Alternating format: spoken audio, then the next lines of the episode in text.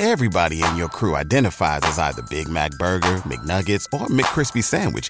But you're the filet fish Sandwich all day. That crispy fish, that savory tartar sauce, that melty cheese, that pillowy bun. Yeah, you get it.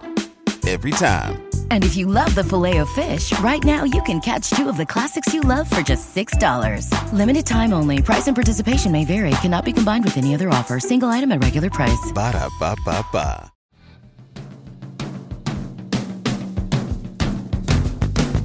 Welcome to Wacky Wednesday on the Arrowhead Addict channel. As always, I'm Adam Best, joined by the golden voice of Sterling Holmes and producer Richard, doing his things behind the scenes.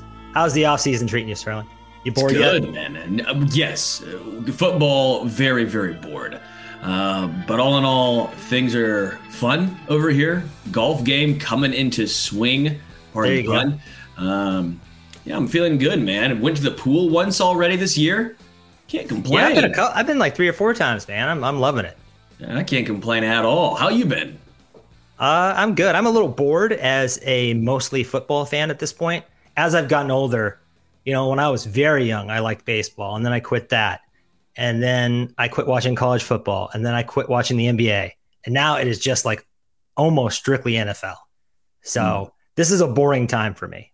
Yeah, at least we have talk with the PGA, LIV, DP World Tour. NBA Finals Game 3 is tonight, which I will be watching. Uh, I'm still a big baseball guy, but let's be real. The Royals are two scoops. You know what? No, the Royals are three scoops of ass. There is so much ass going on. The Royals are just, they're absolute cheeks. buns, dude. They are buns. So, yes. Uh, trying to find info coming out of OTAs is about all I am living for right now. That and golf. Uh, but before we get into all things Chiefs related, everyone listening right now, if you guys want to do us a huge solid, if you like Adam, if you like me, if you hate us but still want to support the podcast, go to Caesars Sportsbook and use code ARROWFULL. It's A R R O W F U L L and get your first bet on Caesars up to 1250 bucks on any sport. The offer is only available for new customers who are 21 plus and physically present in legal gambling states. Please remember to always gamble responsibly. Check the episode description for the full terms of the offer. Again, code ARROWFULL at Caesars Sportsbook. If you want to win some money, you want to have some fun, Game 3 NBA is tonight. It'd be a good time to throw some money on it. You want to throw some money on the Heat, throw some money on the Nugs. Now is the time. First bet on Caesars up to 1250 bucks on any sport. And if you already have Caesars, you can head to arrowheadaddict.com slash bets to find more betting offers and ways to support the podcast. The other thing you can do to help us is if you're listening to this on the Arrowhead Addict podcast uh, podcast feed, please consider subscribing to our YouTube channel because over on YouTube, you you can get a lot of shorts, a lot of things that we don't offer anywhere else, and it's maybe the thing that will help the business out the most. So please consider doing that. With that said, Sterling, we are bringing back a show favorite, the KC stock market pump or dump. Are you ready to chop it up? Let's do it, baby. All right. First off, we're going to start with a couple of hot rumors. A Chase Young or Danielle Hunter trade is a smarter use of capital than signing DeAndre Hopkins. So, SI's Albert Breer reported, I believe yesterday or the day before, that the commanders are open to listening. What always a strange phrase, like open to listening on Young. And Ian Rapoport said the same thing today about Hunter and the Vikings. So, what do you think? Bringing in a younger edge, preferable to chasing that uh, Hopkins past production? Well, let me lay this out really quickly. In the grand scheme of things, I would say yes. I would say pump without a question. But what it comes down to now is to acquire DeAndre Hopkins, you're not giving up any draft capital. You're not paying both debit and credit, right? To acquire Hunter or Chase Young, you got to pay basically debit and credit. Those guys want extensions, especially Chase Young, obviously going into his last year of his rookie deal. His fifth year option was not picked up. You got to give something to get him and then double down. That makes me wary. I like Chase Young, but he's not stayed healthy. There's a reason why Washington is listening to offers. There's a reason why Minnesota is listening to offers. Minnesota was a playoff team last year. The NFC is horrible, and they're listening to offers on one of their best pass rushers. that gives me some so some some question marks over here, right? What is going on that we don't know? Um, in your mind, what do you think would cost to bring in a hunter as far as trade capital? Yeah. What would it cost to bring in Hunter? What would it cost to acquire Chase Young? Chase Young, I think, is going to be a little less expensive despite his draft capital because he hasn't been able to stay on the field. Also, if you look at the commanders, they have to, uh, they probably want to sign Montez Sweat over him because he's similar production, but he's stayed healthy. They've already paid Daron Payne and some other defensive linemen. So I think it's either trade him or let him walk because I just don't think they have the cap room to franchise him with what they're spending on their defensive line. I could be wrong. It, and if he has an amazing season for them, a superstar type season, they'll find a way. But I think third, fourth ballpark for him.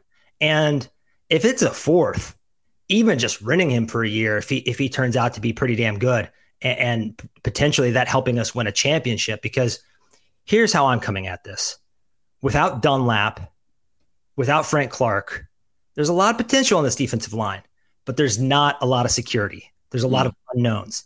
Karlaftis, I know you're high on him, turned it up a little bit at the end of last season, still an unknown.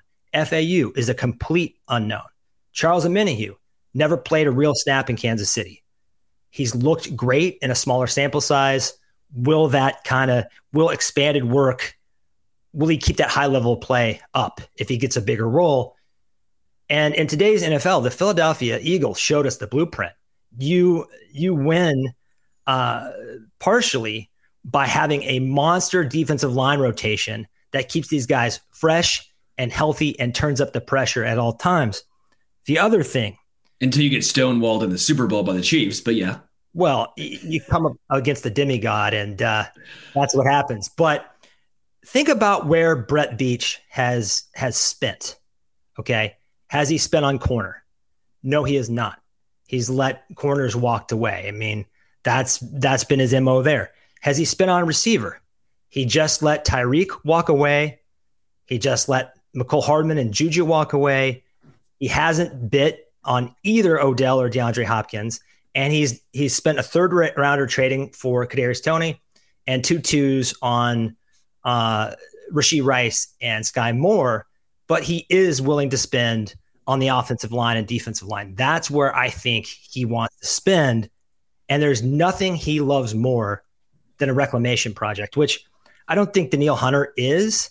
But Chase Young is very much a a first round pick that hasn't worked out quite as anticipated, and that's there's nothing he loves more than that, right?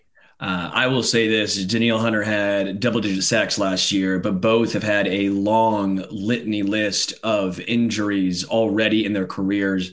Uh, that does make me a little nervous. Again, paying debit and credit. That's the only reason why I'm saying dump. If it's a fourth rounder for a rental, yeah, I'm fine with that. But if you start talking about third, second, uh, to bring in one of these guys and you can't get a deal done long term, uh, I am out. I'm actually pretty optimistic about the state of the defensive line for Kansas City. I think about halfway through the year, you're going to see a noticeable a noticeable improvement, uh, especially from guys like Charles, FAU. I think Karlaftis is going to look like a 9, 10, 11 sack type of player this season.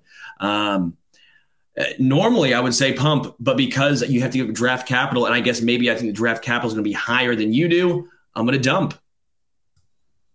Yeah, I think on Hunter, it could be a second rounder, um, or at least like a they get a second rounder and we get a fifth or sixth, something like that. Uh, if the choices are going this route or giving 15 million to DeAndre Hopkins, I'm pumping all day long. I want none. Uh, and, and, you know, that's I, my options. I think both these guys do have true superstar uh, potential. The mistake we made with Frank Clark is making a superstar trade for a guy that did not have superstar potential. That's on. Uh, that's on us. Danielle Hunter is one year younger than Frank Clark. So if we're talking about potential about a guy who's 28 years old, I'm out. I think he's a superstar right now. I mean, he he was a great player last year. I mean, he had uh, his PFF grade was like 87 or something. He's a really good player, and I I think maybe the injuries here can get you a discount. And that's what I'd be looking for. Everybody in your crew identifies as either Big Mac Burger, McNuggets, or McCrispy Sandwich. But you're the filet fish Sandwich all day.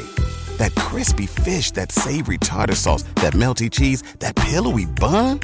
Yeah, you get it every time. And if you love the filet of fish, right now you can catch two of the classics you love for just $6. Limited time only. Price and participation may vary. Cannot be combined with any other offer. Single item at regular price. Ba da ba ba ba. We'll, we'll move on because I, I, again I, am not going to be upset, but as long as you get a long term extension done with either of those two guys, and it does not uh, keep you from re-signing a L'Jarius Sneed, a Creed Humphrey, then I'm fine. That's where it comes down to. I think those guys are the priority for me. I, again, I'm, I'm, more bullish on the defensive line for Kansas than I think you are. Uh, but new edge. Charles Omenihu will be the breakout player for the 2023 Kansas City defense. Pump or dump? Yeah, I'm going to pump just because I think this is like Spag's dream player. Uh, just a power, powerful freak with go go gadget arms that is a better pass rusher when you kick him inside on second and third along than he than he is outside. I think Spagnuolo will know just how to use this guy. Uh, he had more quarterback hits than Frank Clark last year and way less snaps, uh, pass rushing snaps his win rate was a little bit higher than Chris Jones's. Now, Chris Jones gets double teamed more than any player in the NFL. And Charles Omenihu plays alongside guys like Nick Bosa. So take that with a grain of salt. But he, you know, he is a very, very potent pass rusher, especially from the inside. Uh, uh there was a reason a lot of smart people in NFL media circles thought this was the most underrated signing uh, per dollar in the entire free agency this year. Yeah, I'll go a slight pump here. I'm not quite as enchanted by him as you are. I need to see more. Again, he didn't start, he didn't play a ton of snaps last year overall. He played in all 17 games, which is great, but he didn't start. He started, I think, in three, is what the breakdown was. He had four and a half sacks. I need to see a little bit more before I'm all in on him having a complete breakout. Uh, I, I, like the thought of him being a souped up Mike Danna in the nice in the NASCAR package. He's 6'5", he's 280. I love the under, underlying analytics, um, but I do need to see a little bit more. I'll be a slight pump. If he gets around seven sacks this year, I'd be pretty happy. You know me and sacks, man. I'm more interested in the pressures, the quarterback hits. Mm-hmm how much he's winning because I think the the, the sacks are uh, they're just a little up and down. There's a lot sure. of a lot of variance there, right? And I, I think he played more like a, a, guy that that should have eight or ten sacks if he gets the the playing time and can be. I don't know how you're going to block him when he's rushing the passer next to Chris Jones. I mean, that is just going to be a nightmare for opposing offensive coordinators. Uh, because he's just too powerful with those long arms for guards to handle. Yeah. Uh, either way, I think the Chiefs defensive line, as I mentioned earlier, it's gonna be pretty darn good. I think it's gonna be a lot better. I, get first half of the year, I'm nervous. I'm not gonna front. First half of the year, whatever happens, we're, we're gonna see. Second half of the year, watch out. This group might be filthy. Uh, but we the, could use another body though. I want I want another body before the uh, the off season's over and Leonard Floyd going to Buffalo, man, that was a good signing by them. I have to say, they got a, a good bargain. It was something like nine million, right? Yeah. One year. Yeah. Uh, Yannick Ngakoue is still out there, but that's going to be a more expensive pickup if I had to imagine. Uh, KC Stock Market Pumper Dump. Miami adding superstar Jalen Ramsey and legendary defensive coordinator Vic Fangio turns the AFC's big three into the AFC's big four. Pump or dump? Man, I'm just a pumping fool today, but I am really high on Miami. I think they have a chance to win the AFC East. I really do because now it's going to depend on a, on a few things. Terron Armstead, their left tackle, needs to stay healthy. But I like that they brought in Isaiah Wynn from the Patriots as sort of an insurance plan, a swing tackle there. Uh, and then Tua. It all comes down to Tua's health.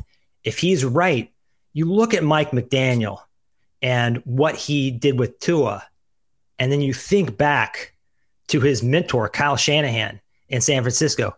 Last year, the Brock Purdy, Jimmy Garoppolo tandem was top five in EPA per play. Nobody else can do that except maybe Mike McDaniel, who had Tua in that same range. And I'm looking at Tua as a souped up, you said souped up, so that's in my brain, but a souped up Jimmy Garoppolo with a little bit more natural raw talent. And you just think about the speed on that offense. And then you look at Jalen Ramsey, the best cornerback in the league, hands down, over the past decade. And I think because of his size, because of his intelligence, he will be able to, if he slows down, play some safety.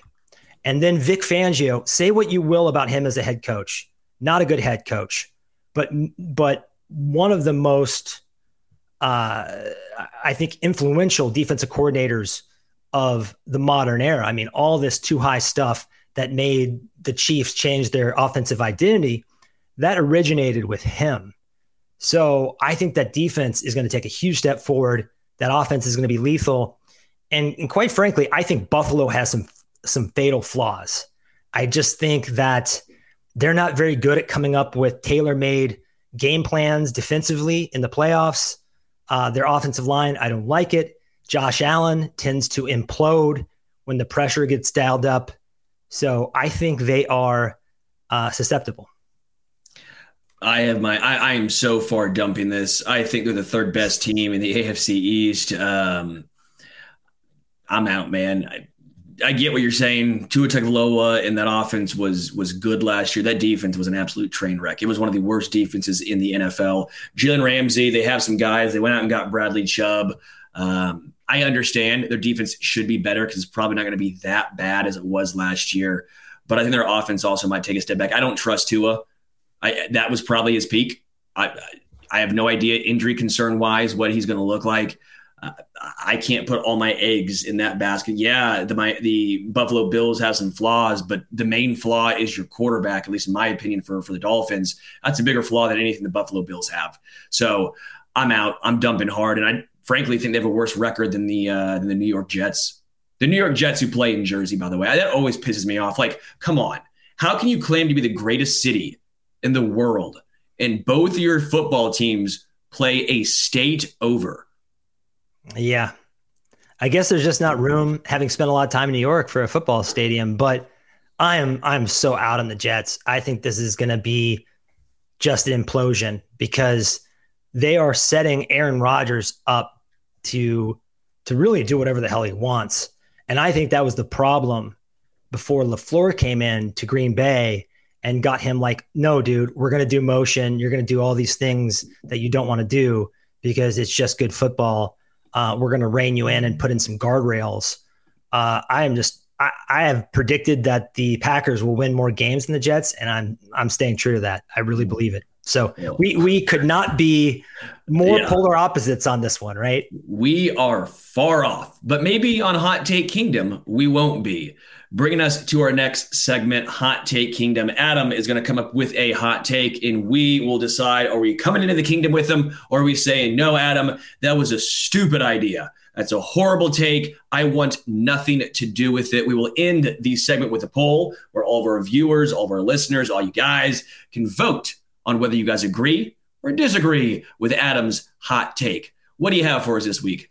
Well, first off, it's good for Hot Take Kingdom to be back.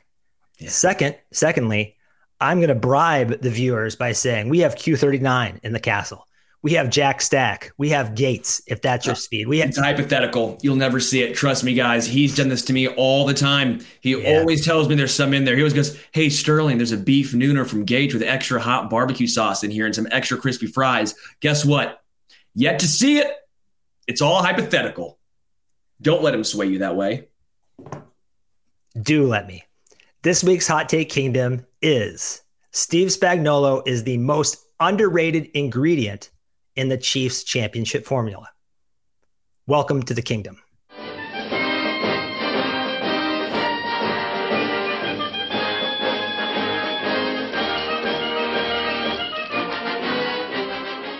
So I kind of had a little rant on Twitter about Spags.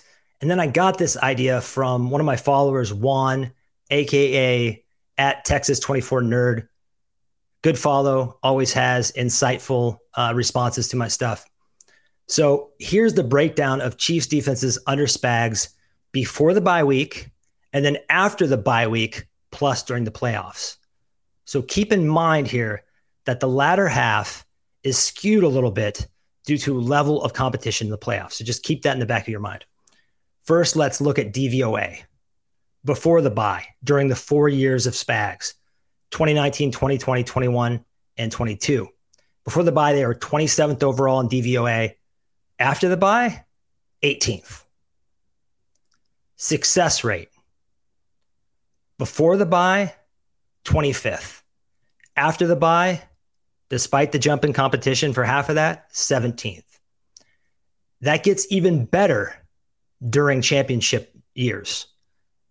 Success rate in 2019 and 2022 combined before the bye, 29th. After the bye, 9th.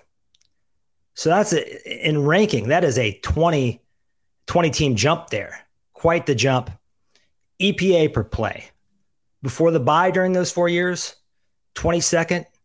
After the bye, 18th. Not as big of a jump there.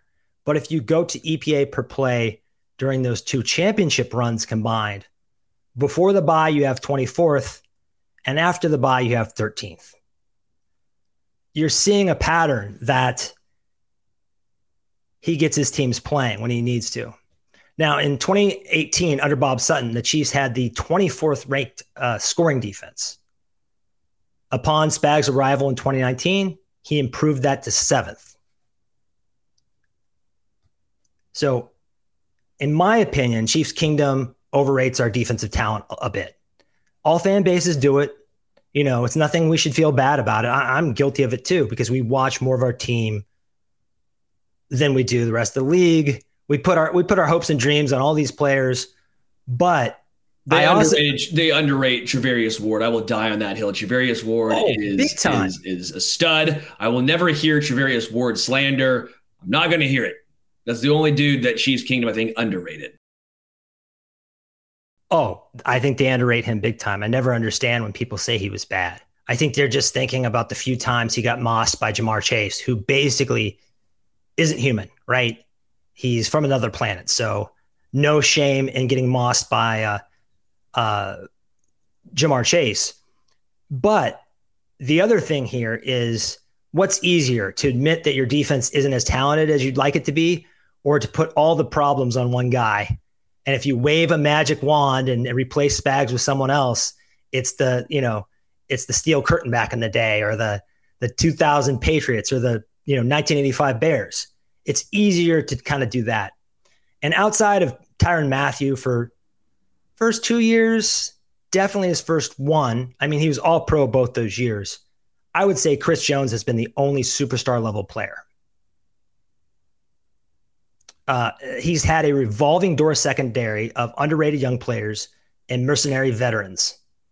It's often one of the cheapest secondaries in the league. Last year, the unit had the league's second smallest cap hit. So that's something he has been saddled with figuring out every single year is how to produce a good secondary, kind of like MacGyver a good secondary out of like spare parts. Now, now Trent McDuffie's a little bit of a break from that, um, but he hasn't played much yet, right? And then I would also keep in mind that opposing offenses are crazy ag- aggressive against the Chiefs because they must keep up with Mahomes. How many times have we been sitting there watching games and teams go for it on fourth and fifth? I mean, uh, fourth and five, fourth and six, fourth and seven. You're like, I cannot believe this shit. This doesn't happen to other teams. It only happens to us. I, I don't know about you guys. I feel like that all the time. And I watch a lot of the rest of the league and I know it to be true. Uh, so I'd argue that an aggressive mad scientist is the perfect match for Mahomes, given that his explosive production allows for more aggression by the defense, right? I think that's a good a good marriage. Those two. Uh, Spags treats the first half of the season as a lab where he can integrate and experiment. Then by the second half of the year, he knows exactly how to use his players and has a bespoke game plan for each playoff matchup. That is when I think he's at his best. Uh, Lastly, he's tremendous at dialing up clutch moments. So whether it was Chris Jones kicking out uh, to edge on that pivotal third down against the Bengals, or that well-timed Willie Gay blitz that made uh, the Eagles punt to Kadarius Toney, he knows what he's just got so much experience and so many tools in his bag. He's been in so many of these big moments. Keep in mind that he was the architect of the defense that ruined Tom Brady's perfect season. So he has been he is battle tested. He he has been in a lot of wars and he knows what buttons to push when. I blabbed I blabbed enough, Sterling. You've heard my case. Should we lower the castle gates or should we keep them up? First thing, I think Brian has a good point in the chat. Joe Cullen was the key to the Super Bowl. But the thing with Joe Cullen is, is he the most underrated part? I actually talked about the success, and I think Chiefs fans talk about how good Joe Cullen is a lot. I mean, you can't, no one's ever said a bad word about Joe Cullen. And so for that reason, I'm in. Lower the gates. I do think is the most underrated part of the Chiefs championship formula. Half the fan base wants him fired. They, they, they won the Super Bowl. They've won two now, and you'll still see about probably what 10% of the fan base saying Spags needs to go. Yeah. It's mind blowing. He he has a game plan. You know what it is. It's basically we're vanilla offense the first 10 games of the year, and then we turn it on. He gets everyone acclimated. He's had to do it with a lot of moving pieces, a lot of rookies, not the most investment by any means on this defensive side of the ball, but he gets it done. We always talk about L'Jarius Sneed. He was a fourth rounder. No, this is not all Spags getting the best out of these guys. You got to give credit to the secondary coaches, this, that, and the other. I understand that. But last year was a first rounder McDuffie who was injured, a fourth rounder L'Jarius Sneed, a fourth rounder in Joshua Williams, a seventh rounder in Jaylen Watson. And they were a good secondary. He needs some credit, and folks want him gone. Look, look at the edge situation last year. It's not his fault that Frank Clark doesn't show up in the regular season. That's not on him.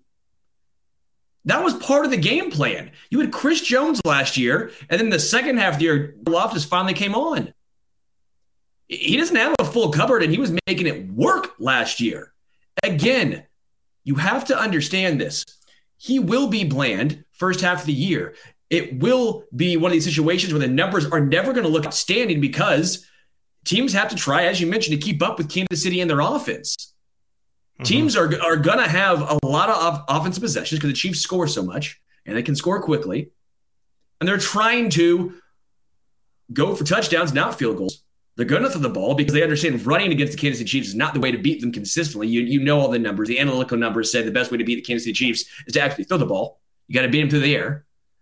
Spags is the most underrated part of the championship formula for the Kansas City Chiefs. I am 100% with you.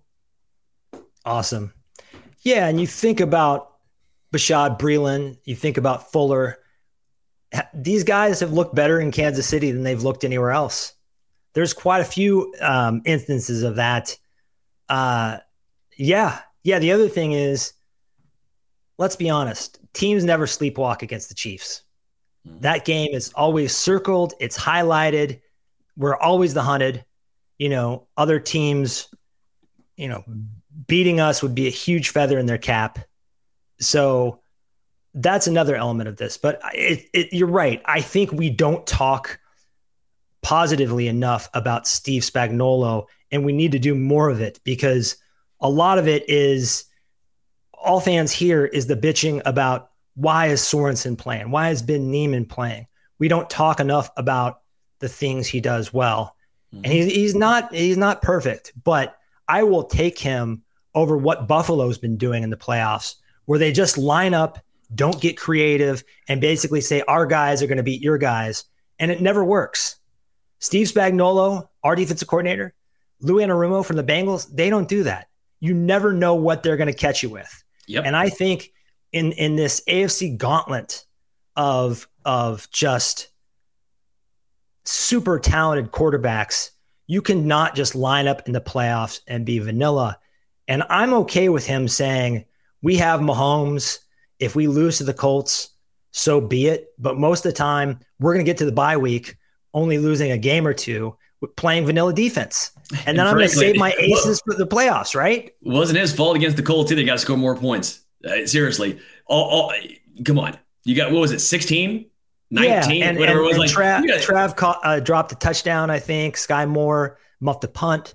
So, I, I, again, I'm not saying Spags is the best defensive coordinator in the NFL. I'm not saying he's more impactful than Andy Reid or Mahomes. What I am saying, he's the most underrated. I'm 100% with you, Adam. You got to talk more positively about a guy who has, what, three rings now as a defensive coordinator? Right. One with the Giants and now two with the Chiefs.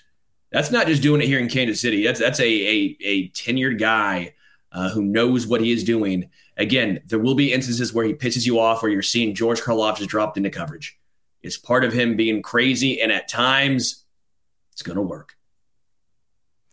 Yeah, and this is a similar thing to Vic Fangio, who wasn't a good coach, uh, head coach. Steve Spagnuolo was not a good head coach.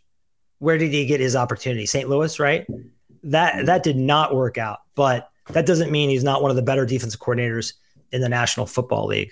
There, there's not ten guys, probably even five guys for this team that I'd rather have than him. Yeah. So I'm I'm glad we're in agreement. I'm reminding myself to talk about Spags more in a positive light because I think he kind of only gets mentioned when he does something wrong. Hell, we saw the fire spag stuff uh, so much even during last year. Yeah. It's crazy. I got to give some more respect to Steve Spagnuolo and plus what a great accent. Just just incredible. Uh, before we get into our next segment, if you guys want to get some merchandise, we have you covered. Arrowhead Addict merch store is now live, and you can visit right now by clicking by clicking the link in the description below. Everything from shirts to hoodies to baby onesies and a pint glass. Pint glass is badass, and if you want to get it right now before Sunday, if you use code Kelsey, you will get 20% off your order. Again, check out and use code Kelsey, get 20% off your order. Uh, it will expire by Sunday, so try to give you guys a little bit of a come on now you got f- four days. You can't get a pint glass or a baby onesie in four days. That's on you. I'm trying to give you 20% off. But look at that bad boy. You're telling me you want a KC beer? You wouldn't want a uh, martini in a pint glass like I sometimes do because I'm an idiot? Right there. You get that pint glass. You drink out of it. We also have coffee mugs and everything in between. Again, all your guys' support means the world to us, even just a like, anything like that. But if you do want to get some merchandise, we got that for you as well. All right, Adam. Let's do the next segment. What do you have for us? This is kind of a wacky idea I had. Uh, first off, I don't like that we changed Ring of Honor to Hall of Honor. I just think Ring, Ring of Honor sounds cooler, but that's a minor gripe. It's so Hall of this, Fame or Ring of Honor. Come on, it we're not combining yes. these bad boys. No, I, I know you're going for the alliteration or something, or they're they're worried about running out of room on the stadium, you know, on the actual stadium concrete. But I don't like it, but it is Hall of Honor. So we're going to go with the Hall of Honor Battle Royal. So over the next decade, 10 Isn't Chiefs. Royale. I'm going to stop you, Best. I know no, I'm not no, a nerd like you. It, Isn't it Royale? No, no, the, the movie, the movie is Battle Royale. The old wrestling, the old wrestling contest was Battle Royal, where they'd have 20, 30, uh, you know, all kinds of people in there, and whoever's the last man standing after throwing everybody out wins. I don't wins. know, man. Ro- Royale sounds way cooler, dude. Royale sounds way more upscale, badass. Uh, so what Battle Royale is is it's a Korean movie that that I think the Hunger Games ripped off mm. from like 20 years ago. Pretty cool movie. Pretty pretty violent. It, so uh warning on that, but Thank you, Ronald. Thank you, Ronald. He he says it should be Royale too. I mean, it does sound cooler, but I think technically back in the old WWF days. Fine, we'll, we'll do your WWF stuff. by, the, by the way, this is before your time, but the Iron Sheik died yesterday. So RIP to the Sheik. Um, yeah. So what we're going to do is you and me are going to referee a matchup between 20 potential inductees. 20 walk in, only 10 will survive. And just an FYI, Dante Hall has already been named the 2023 inductee, so he's not going to be on this list. Let me rattle this off for you. Let's get ready to rumble. It's pretty good. You're you're like uh, a third buffer, an honorary buffer. I think, man, if you can get that career, that's got to be a pretty lucrative deal. Yeah, it doesn't suck. I think it's what two is like him and now his son's doing it. There's one other guy, or his brother Bruce, uh, but there's one other guy that does it, or something like that. So you're talking like three guys out of eight billion people. Your odds are not very good mm. if you want to uh, pursue that career path, but dream big, baby. So Jamaal Charles, Tamba Hali, Willie Roaf, Eric Berry, Trent Green, Derrick Johnson, Dale Carter, Larry Johnson, Frank Clark, Mitchell Schwartz, Alex Smith, Tyreek Hill, Eric Fisher, Tyrann Mathieu, Justin Houston, Carl Peterson, Joe Montana, Dick Vermeil, Dwayne Bowe, and Dustin Colquitt. Those are our 20. Sterling and I, we're going to hash this out. Only tw- uh, only 10 will survive. Where do you want to start? With mm. the hmm. most obvious or the or the the the most or the furthest away? So I think what I'm going to do here is it's not just how good you were, because that's a little too obvious, right? You got to say, what did you do here in Kansas City, obviously? So if you had a career outside of Kansas City, uh, for example, Willie Roaf's in in my book, but just for example, you can't take what he did in New Orleans and use that to put it here in Kansas City. It's just what you did in Kansas City. Um, let's do it, dude. Well, I, I, I agree. we have 10, think, 10 spots, right? Yeah. I think what you're getting at too is there's a little bit of a narrative involved here. Like, yeah. what was their story in Kansas City? So, because of that, I think that hurts someone like Larry Johnson. Yes. Who was incredible here but left on a very uh, sour note, let's say. Let, us go down the list one at a time and say yes or no. We have 10 spots, right? So yeah. let's go down and see how many we say yes or no to. Uh, Jamaal Charles is a yes. I'm going to go ahead and say that's an obvious lock. Correct? I think that's the easiest yes on the list for me. Okay. Tamba Hali is going to be a little bit more difficult, but uh, man. Entire career in Kansas City. He did not play yeah. a snap for another team. Uh, I think he had, you know, he had something like he had a bunch of Pro Bowl selections. I'm gonna probably myself weigh all pros higher than Pro Bowls, but yes, of course, he had a, a pretty consistent Kansas City career, and I just think he's a guy that gave his heart and soul to the city, and because of that, I'm leaning yes what's funny is I'm looking at this list. I think about the first six dudes I'm saying yes on, and then and then I have a long stretch of I think no's. Um, but I'll go yes for Tamba Hali as well. So we got two in. Willie Roaf. Yeah, he is in the yeah. Saints Hall of Fame. I guess the question here is can you have a guy that's in you know, like two Hall of Fames? Do we consider him a chief? We're going to run into this question again with Joe Montana, I think. Um, um, Willie Roaf was here four years, 2002 through 2005. But what really boosts him is he is known as one of the best offensive linemen in Chiefs history. One of them, right? Even if it's only a four year stretch. NFL, NFL history, too, obviously. But again, we're just talking Kansas City here. That four year stretch was incredible. You almost have to say, yeah, right? Yeah, I heard today on the um, athletic football podcast, friend of the show, Nate Tice, was talking about Priest Holmes. And that 2003, 2004, those two years of, of Chiefs offense, their running game, their success rate was at like 50%. It, it was the most dominant two year rushing attack we've seen in a long, long time. They were yeah. almost as efficient as Mahomes is throwing the ball. It was just unreal. And I love Priest Holmes, but bef- and and I think that was a hell of a find by Carl Peterson to bring him in. Yeah, but he wasn't the Priest Holmes we know and love until he got behind Willie and Brian and Will and Casey and John, right? Mm-hmm. Uh, so we're saying so far yes on Charles, Hali, and Roaf. We might have to go back at the very end of this and, and, and shore this out. But going to Eric Berry at four, I'm in on Eric Berry, honestly. Um, yeah. I think How I'm, I'm a yes no? Eric Berry. I mean, what did, what did he have? Like three first team All Pros, maybe the most inspirational comeback story we've ever seen uh, before the unfortunate, you know, illness. He was a generational talent who was playing like a generational talent. So we got four guys, and again, I said I, the six I might say yes on. So this is what making is, is making it very hard on me to to find four more spots. Uh, Eric Berry's a yes. Trent Green. Whew. Where would you rank him among Chiefs all-time quarterbacks? Is he third? Is he fourth? So you have Mahomes, Fifth? Len Dawson.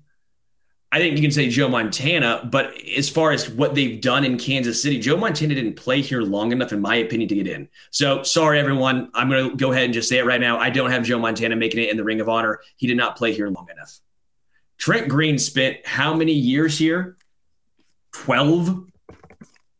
Look it up. Well, and the fact that he's still part of the community and, you know, calls Chiefs games and he feels like a lifer. You know what I mean? Man, he played six years here. That's it. Felt way longer. That feels about right to me. Because Man, when you're a child and that's the quarterback you watch growing up when you're seven through 14, uh, that felt like a long time or seven through 12, 13, whatever it is.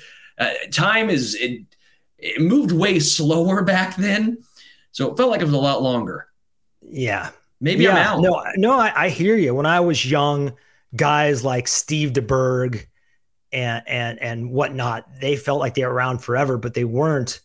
Uh, and trust me, when you're older and you watch Trent Green, it ended all too soon. Mm-hmm. And the the Tyler Thigpen, Brodie Croyle, Damon Huard, uh, Matt Cassel clusterfuck uh, was excruciating to live through. So that makes me I, you know, it, I'm gonna, say no right now. I'm gonna say mm-hmm. just on the outside looking in. I, I, I got to go down the list a little longer, but I, I truthfully thought he played here longer. Okay, I'm not.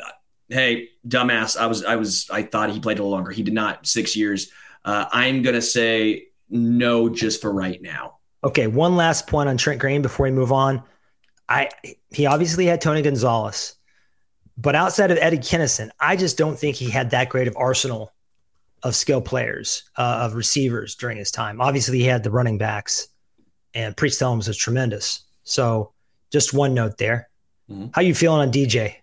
Pretty easy, right? Yeah, that's an easy end. Um, yeah, he, I wish he didn't end up as a Raider. You know, the same as Jamaal Charles. I, I wish I could men in black myself and, and forget that image, but he didn't play there very long. By the way, I'm going to say this already. I have Trenton Green ahead of Alex Smith on my list. So once we get to him, there's your there, there's your info right there. Better player, uh, better player, and longer here. And it just felt like I love Alex Smith, I really do, and the success was here, but the playoff success still wasn't here. It was almost the only very Trent Green like, right? You had a lot of regular season success, but no playoff success. Uh, and then Mahomes obviously broke the curse. So um, that's where I'm there. But Dale Carter, Dale Carter is interesting. Okay. Dale Carter played for Kansas City for seven years. He was NFL Defensive Rookie of the Year, two time second team All Pro here in Kansas City, a four time Pro Bowler. Man, what do you think? Ah, I was surprised he's not on.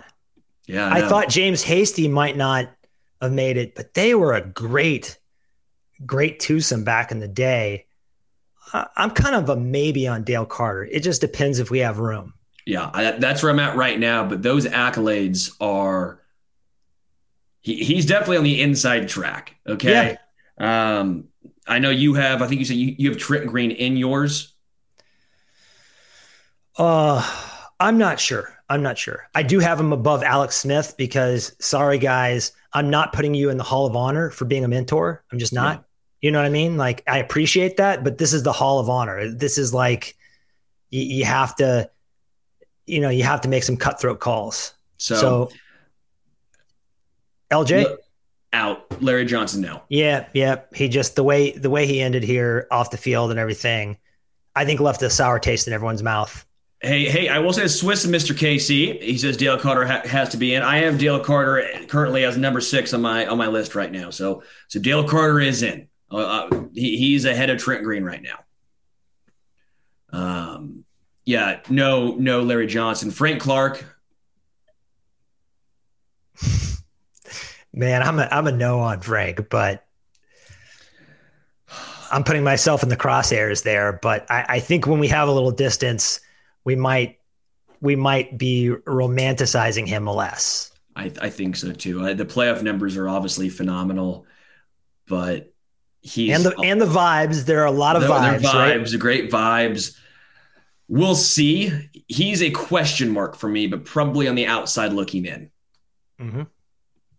Uh, Mitchell Schwartz. I think he's in. Yeah. And here's my argument for Mitchell Schwartz. Were you the best at your position in the entire league? And did you play here for a while? He was the best right tackle in the league, if not the best, the second best. And he won a Super Bowl. Mm-hmm. And he played flawlessly in that Super Bowl, in that playoff run. Yeah. So he would be the one of the easiest yeses on my list. Yeah, you, you can't just say it's tough, but if you were good in the playoffs like Frank Clark is, but you you kind of disappeared in the regular season, you got to take the whole picture here. Mitchell Schwartz was so good for so long. Again, as you mentioned, the best right tackle in football. I think Schwartz is in for sure. I'm out on Alex Smith. I, not, I, yeah. I, really like him. I really like him as a person. I admire the hell out of him. Just, you know, the guys ahead of him are better. We're better Chiefs. Yeah. I love Ty. I mean, I love Alex Smith, but I, I don't see him in the Ring of Honor personally. Sorry, the Hall of Honor. Uh, Tyreek Hill, I think, has got to be a yes. He's the best wide receiver in Chiefs history.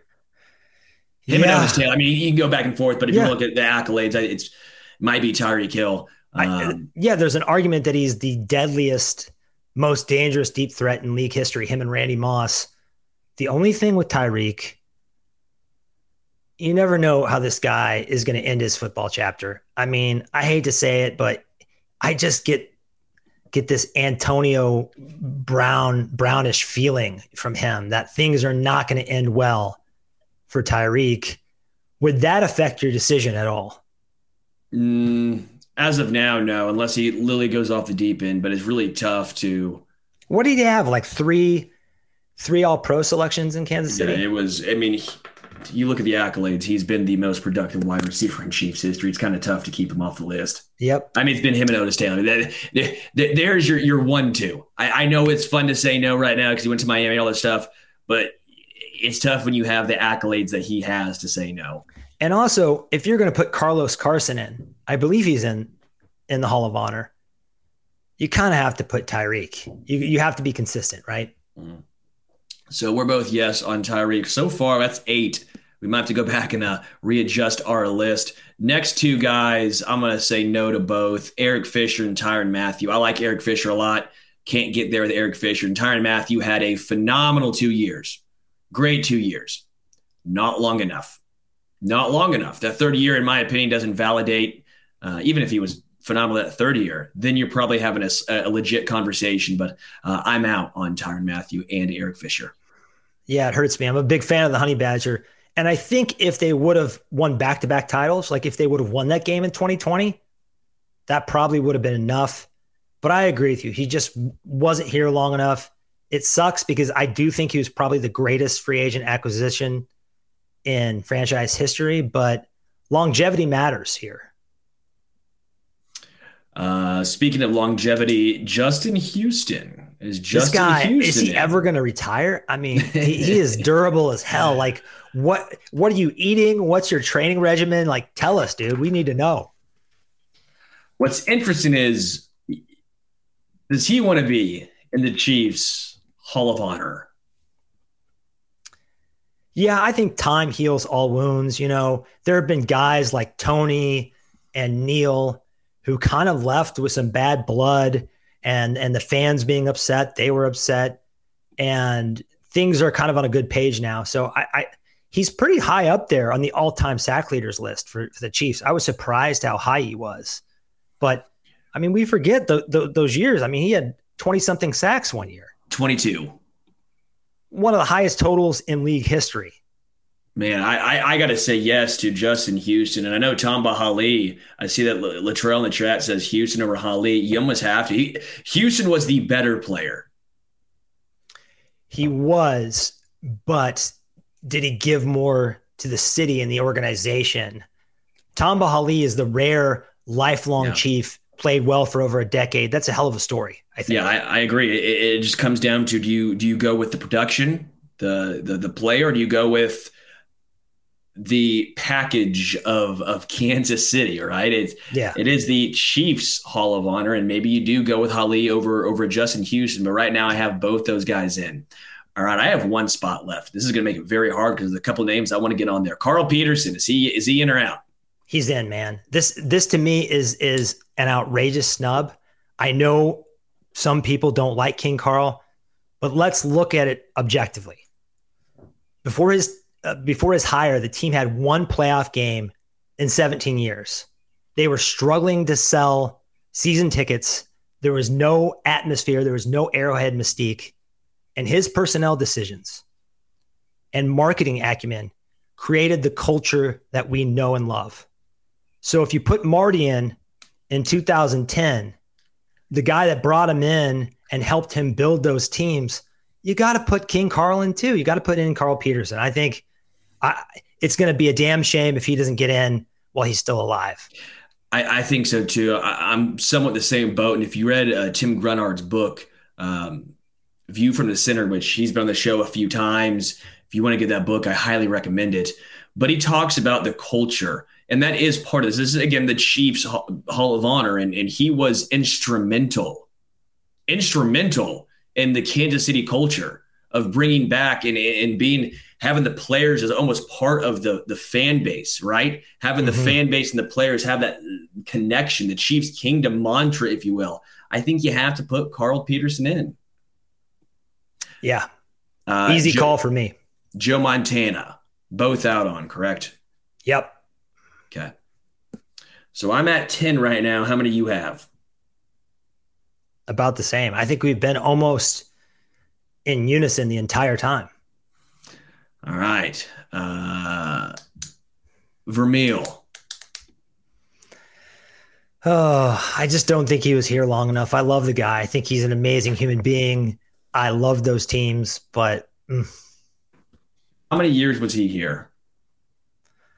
Not as long as Green, I don't think, because Saunders five. took Saunders five took over years. from him, right? Yep, only five years. I got you. Got to say, I got to say no. That's tough too.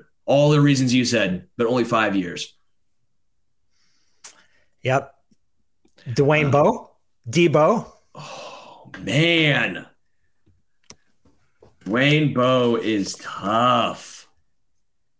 Yeah, and I think one thing that we should consider, out of fairness to Dwayne Bowe, is who was throwing him the rock. Mm-hmm. Right, this guy wasn't playing with Trent Green. He wasn't playing with Patrick Mahomes. He's playing with some really bad quarterbacks most of the time. And I, I want to say he led the league in touchdowns playing with Matt Cassel. Yeah, he had 15 that year. 15 that year man. Um, I, I, don't have him in, by the way, but but it, it I had to think about it, and I think I, he's extremely close. I think yeah. he's extremely close, but I'm going to have him right now in that next that next bracket. Okay, he's Bowe's in that next bracket for me. I already have ten because the next guy is an automatic lock for me, and that's Dustin Colquitt. I think Dustin Colquitt's for sure. Yes. If you're talking about longevity and being one of the best at what you do, I'm not going to dock him for being a punter. Mm-hmm. And for being so ingrained in the Kansas City community. Yeah. Uh, I'm not sure Tommy Townsend really appreciates that too much, but uh, he is still very much part of the uh, the fraternity of Chiefs players and the you know just the Chiefs culture in the city. So so what do we have? We have 11, 12? I have 11 right now. I have Jamaal Charles, uh-huh. Tamba Hali, Willie Roaf, Eric Berry, Dustin Johnson, Dale Carter, Mitchell Schwartz, Tyreek Hill, Justin Houston, Carl Peterson, Dustin Colquitt. I have Trent Green, Frank Clark, and Dwayne Bowe just on the outside looking in. On the bubble. So, on the bubble. So I have 11 right now. I got to take one out. I'm not sure who it's going to be yet. Um, my instinct is Dale Carter, but I don't want to have recency bias. And he played a huge role on an elite defense at a premium position, you know. So it's it's hmm. who else are candidates to to uh, drop here? You said Justin Houston. Justin Houston's probably the closest one. I keep seeing everyone talk about Tyreek Hill. I get it, guys. I get it. I understand your frustration.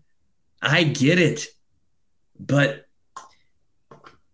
the accolades don't lie it's going to be like Tony G and Neil Smith, you know.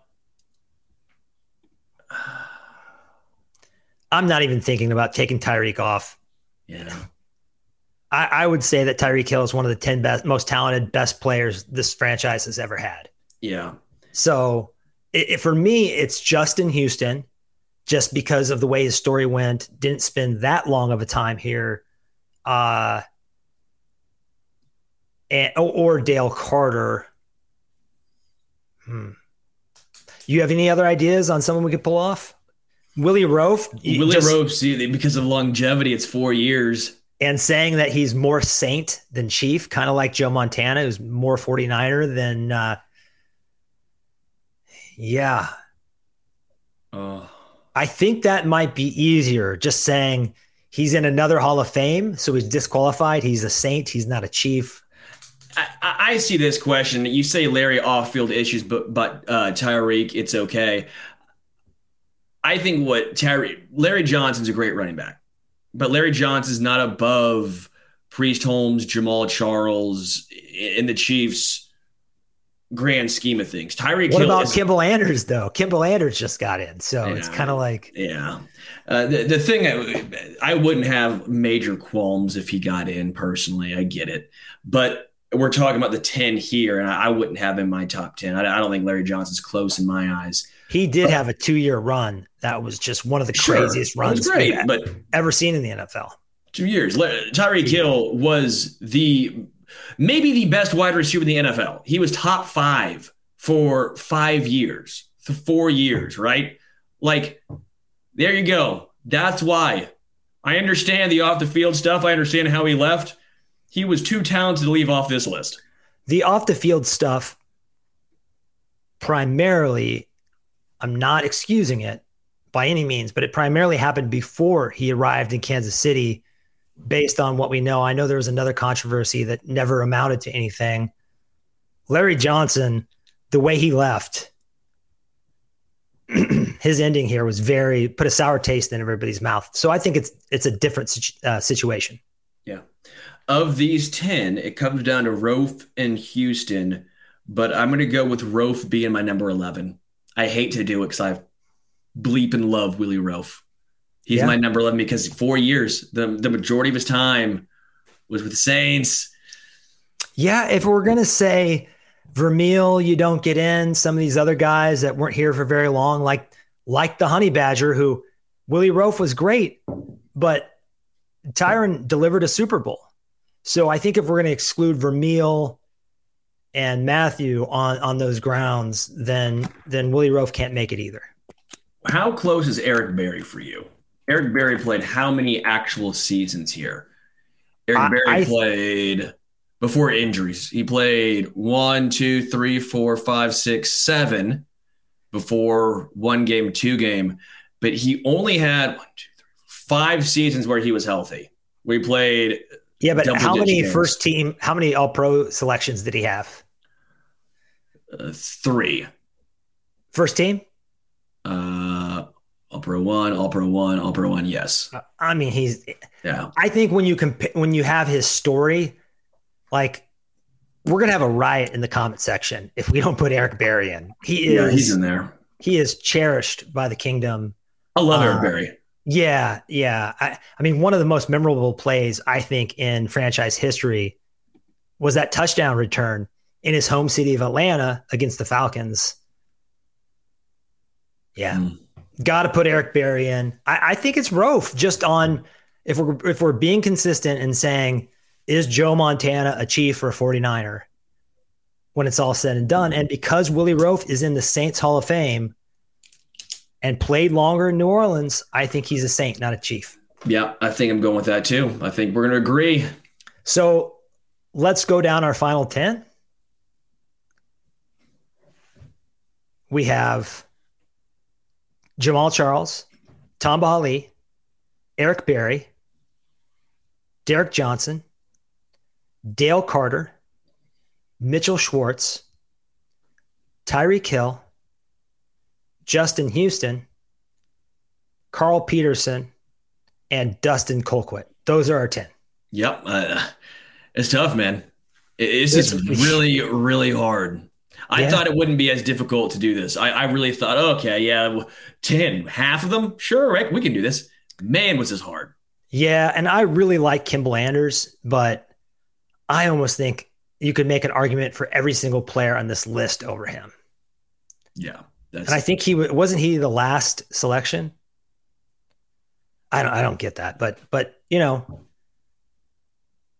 props to Kimble Anders. He's a very good player, and hopefully a lot of these guys get in.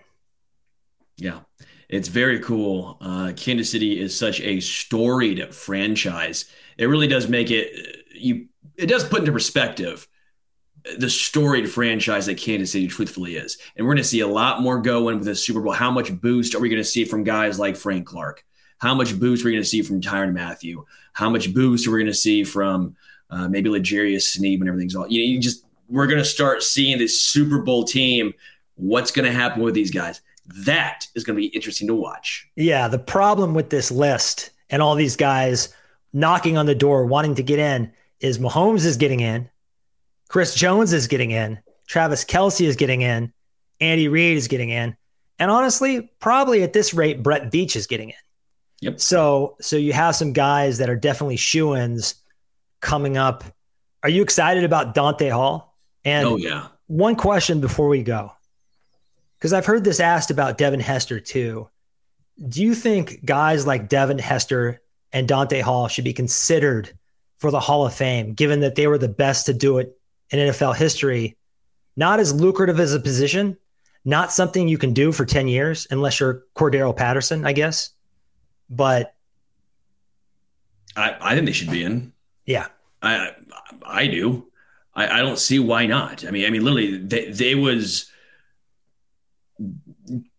Dante Hall and, and Devin Hester were game changers. I get it. It's not a. It, it was eventually like they, they probably will because like closers in baseball, right? For the longest time, closers were not even considered. You pitched one inning in a game, you weren't a starter, no chance. You you were a failed starter. You know, you were a quote unquote failed wide receiver. You're you're a returner no, you can't get in, but I think they should. I, I, honestly think they should. There should be a spot for those guys. I also think more kickers should go in. By the way, I think it's what there's two kickers: Morten Andersen and Jan Stenerud. That's it. Or Something is Vinatieri like now? Is Vin- I don't know I, if Vinatieri got in yet or not. I don't but, think he's gotten in yet. I imagine he will. You know, with the the rules changes with kickoffs and everything, I imagine we're going to see less touchdowns returned over time. And guys like Dante Hall and Devin H- and Hester will just look better in hindsight every single year. Yeah. And I see one last thing. Shame on you, Sterling, for leaving Willie Roaf off the list. Hey, Chris, Adam did too. It's not my fault. Okay. I want Willie Roaf in there. Willie Roaf was the was an anchor on one of the best offensive lines, maybe the best offensive line in NFL history. I get it, but it was those four years. That's what it came down to. Um, yeah, and we needed re- a reason. We needed a reason to eliminate a few guys, and saying Joe Montana is in the 49ers Hall of Fame, and Willie Roaf is in the Saints Hall of Fame. Those guys are going to be remembered that way. Was an easy out. But that is all we have for you guys on this episode of Wacky Wednesday. Until next time, go Chiefs.